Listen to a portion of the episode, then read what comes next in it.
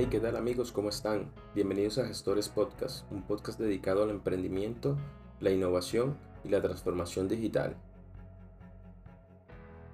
Antes de iniciar, quiero pedirles disculpas por el retraso en la publicación de los episodios, pero resulta que por temas de tiempo y de mi trabajo se me ha complicado un poco, pero ya estoy trabajando para mejorar esta parte.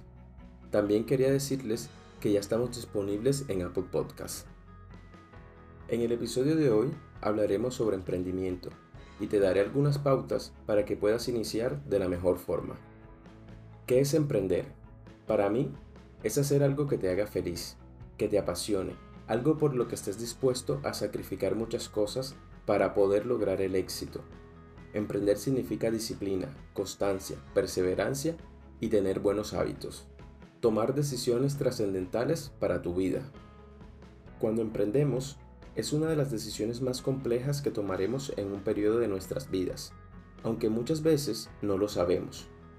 Ignoramos cuánta responsabilidad, trabajo y cambios van a recaer sobre nosotros. Pero esto no es un impedimento, al contrario, es un punto de partida para darte cuenta si en realidad es tu verdadera vocación. La libertad financiera, la disponibilidad de tiempo, el no cumplir horarios son solo algunos de los resultados del esfuerzo y la dedicación. Pero eso no se consigue de la noche a la mañana. Son los frutos de un trabajo duro. Cuando decidimos emprender, invertimos más tiempo y esfuerzo que cuando trabajábamos para una empresa u otra persona. En definitiva, es un camino muy difícil, en el cual encontraremos muchos obstáculos, pero todo lo que he dicho anteriormente se ve opacado con la satisfacción que genera cada día al levantarte saber que estás construyendo tu futuro, que cada logro, por más pequeño que sea, se sentirá inmenso. La motivación será increíble y nada ni nadie te detendrá. Para emprender, solo basta una idea. Puede ser un producto o un servicio. Cualquier idea que tengas va a tener consumidores. Recuerda que el mercado es muy grande y siempre hay clientes para todo. Hoy quiero compartirte algunos consejos que puedes tener en cuenta para iniciar tu emprendimiento. En lo primero que debes trabajar es en perder el miedo. El principal aspecto por lo cual muchas personas no inician sus emprendimientos es por miedo al fracaso, las críticas, la incertidumbre de no saber qué puede pasar mañana. Y en parte esos temores son infundados por personas cercanas a nosotros. En ocasiones podrás escuchar frases como, es mejor el trabajo que tienes, es más seguro que empezar a buscar clientes. Otra muy típica es ¿y qué pasa si no vendes nada? Desde mi punto de vista, esas personas no mantienen un enfoque, una proyección de vida, y por eso para mí están completamente equivocadas. No malinterpretes lo que estoy diciendo. Yo no estoy diciendo que las personas que no sean emprendedoras no tienen una proyección de vida. Lo que yo estoy diciendo es que las personas que critican o cuestionan a los demás por hacer cosas diferentes no están enfocadas en su propia vida o en sus metas. Las cosas no se dejan a la suerte. Todo debe tener una planeación y las críticas o cuestionamientos negativos simplemente hay que ignorarlos. Debes arriesgarte y abrirte a nuevas experiencias. El éxito, cumplir nuestros sueños, no llegan solos.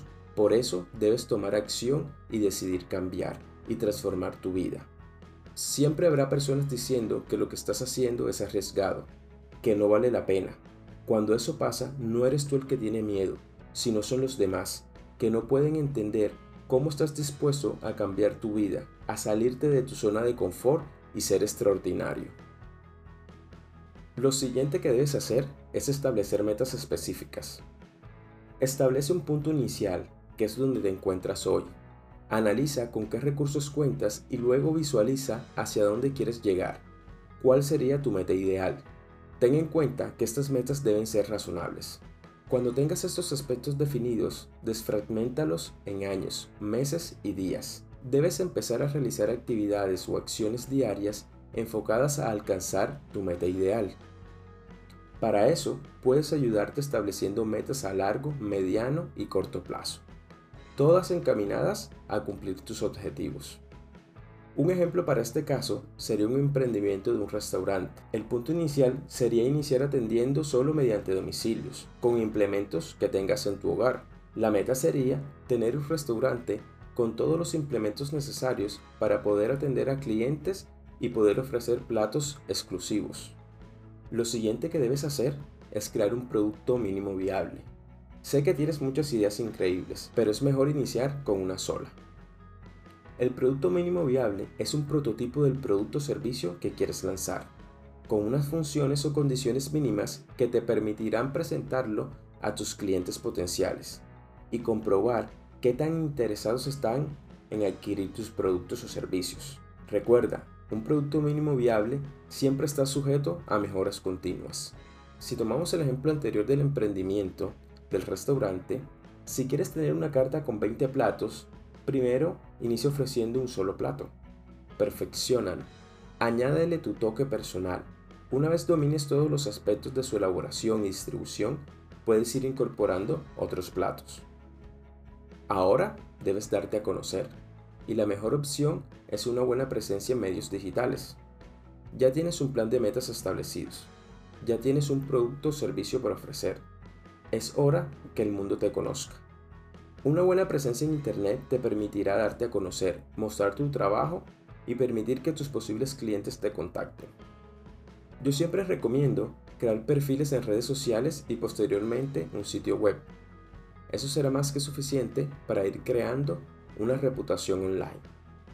Siguiendo con el mismo ejemplo, puedes usar una cuenta de Instagram para mostrar fotos de tus platos, establecer contacto directo con tus clientes, mostrar el día a día de tu emprendimiento. El sitio web lo puedes usar para detallar más información sobre la preparación, calidad de los ingredientes. También tus clientes podrán ordenar, reservar o pagar en línea. ¿Por qué debes romper los esquemas? Vivimos en una sociedad que tiene muchos parámetros establecidos a nivel cultural y de comportamiento social bastante cuadriculados. Los emprendedores afortunadamente no encajamos en esos esquemas y tendemos a realizar acciones que nos diferencian de los demás. A nivel personal, se presentarán cambios en tus rutinas y comportamientos. Inicialmente, el tiempo libre lo utilizarás para trabajar en tu idea de negocio, para mejorarla. Intentarás aprender más sobre lo que quieres hacer. Serás autónomo en tu aprendizaje. Trabajarás en el fortalecimiento de tus habilidades. Empezarás a organizar mejor tus gastos, en que inviertes el dinero. De una forma indirecta, empezarás a salir un poco menos. Puede que se vea afectado tu entorno social e incluso la vida en pareja. Pero no te asustes, todo es transitorio y los que están contigo deberán entender que estás tomando un nuevo rumbo y con cambios considerables. A nivel comercial, el primer error que se comete es creer que un lugar físico como un local comercial es crucial. Un local u oficina no define el éxito, sí te puede ayudar a crecer, pero en una etapa inicial no es necesario. El dinero que no vas a invertir en arriendos, pagos a personal de apoyo o en servicios básicos, lo puedes aprovechar para fortalecer la calidad de lo que ofreces. Recuerda, lo que hace que un cliente regrese es la calidad de lo que ofreces. No ofrezcas lo mismo que los demás. Sí, ya sé, casi todo está inventado, pero todo se puede mejorar. Te colocaré algunos ejemplos. Si vendes comidas, sí, muchos lo hacen, pero pocos añaden ese toque personal, especial. Prueba variaciones o añade ingredientes nuevos al modo de preparación, o puedes utilizar una receta familiar. Si vendes productos de terceros, por obvias razones no puedes modificarlos. Tu factor diferenciador será que a cada cliente le brindes una pequeña asesoría o podrías explicarle a detalle cómo utilizar el producto. Si ofreces un servicio, en el proceso puedes ir aconsejando al cliente para que tome mejores decisiones antes de invertir. Esas pequeñas cosas son las que hacen la diferencia. Tu emprendimiento no necesariamente debe estar relacionado con lo que estudiaste o a lo que te dediques.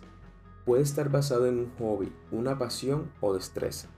Puedes hacer un emprendimiento casi de cualquier habilidad o interés que tengas. Ahora, hablemos de los primeros clientes. La llegada de los primeros clientes es el paso más importante en el desarrollo de tu emprendimiento.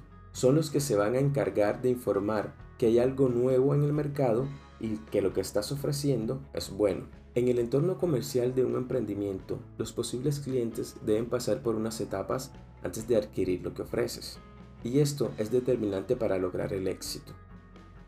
La primera es el descubrimiento. Es cuando el cliente se entera que estás allí, ya sea por un lugar físico, por tus redes sociales o sitio web. También pueden descubrirte por el tipo de producto o servicio que ofreces.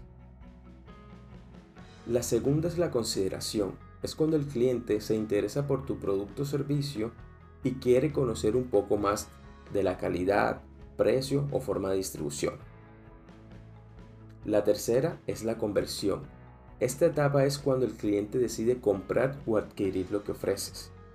Y esta etapa es la más importante porque va a ser el momento crucial cuando el cliente decidirá si quiere seguir adquiriendo lo que ofreces, si lo quiere recomendar o si definitivamente no lo vuelve a comprar. Saber cuándo pivotar. Empecemos definiendo pivotar como una estrategia de cambio que aplicamos cuando nuestros emprendimientos no van en el sentido que nosotros esperábamos puede presentarse por cambios en el entorno económico del país, nuevas tendencias de consumo o por requerimientos del cliente. Como ejemplo les contaré cómo manejé yo esta situación. Yo inicié mi emprendimiento sobre servicios de diseño gráfico y un complemento de este servicio es la impresión litográfica o impresión a gran escala, que en ese entonces imprimir para mí no era viable porque no contaba con la maquinaria necesaria para poder realizar este tipo de servicios y me tocaba subcontratar, lo que generaba un sobrecosto en el servicio. Además, me generaba inversión de tiempo adicional y costos de logística. Decidí dejar de ofrecer este servicio, pero establecí una alianza con una empresa que sí podía suministrar este servicio en óptimas condiciones. Le explicaba a mis clientes que yo realizaba el diseño, pero que estaban en la libertad de realizar el proceso de impresión donde quisiera. Para no dejar a los clientes desamparados, les decía que les recomendaba una empresa que realizaba el proceso y que por ir de parte mía les darían un descuento. Dejé de ofrecer un servicio que no era rentable para mí, pero le brindé una solución al cliente y adicionalmente realicé una alianza comercial. La empresa de impresión, aparte de realizar el servicio a un menor costo, ellos me enviaban clientes que necesitaban diseños. Esto es un claro ejemplo de cambio o de pivotar, pero deben tener en cuenta que en ocasiones el cambio puede ser más drástico. Siguiendo con mi ejemplo, después de un tiempo me salieron clientes para diseño de sitios web y poco a poco me salían más clientes. Entonces decidí que mi servicio principal iba a ser el diseño de sitios web, un cambio que no tenía previsto y un servicio que no iba a ofrecer. Por la demanda de los clientes fue la dirección que tomé. Siempre debes estar atento al comportamiento de tu entorno comercial y el de los clientes. Para que puedas tomar las mejores decisiones, debes perder el miedo al cambio. Siempre podemos estar innovando o haciendo pruebas en nuevos productos o servicios. Espero que estos consejos te ayuden a poner en marcha tu emprendimiento. Recuerda que todo toma su tiempo y que cada acción que realices en pro de tus sueños es un escalón más en dirección hacia el éxito. Si quieres que profundice más en alguno de estos pasos para desarrollar tu emprendimiento, me lo puedes dejar saber a través de un mensaje en mi página web o redes sociales. Espero que este episodio te haya gustado. Gracias por escucharme. Mi nombre es Kevin Pérez y los invito a que se suscriban a este podcast. También pueden seguirme en redes sociales, aparezco como arroba gestorespodcast en Instagram, Facebook y Twitter. No olvides escribirme a podcast.gestores.net.co. Y recuerda que el mejor momento para iniciar es hoy.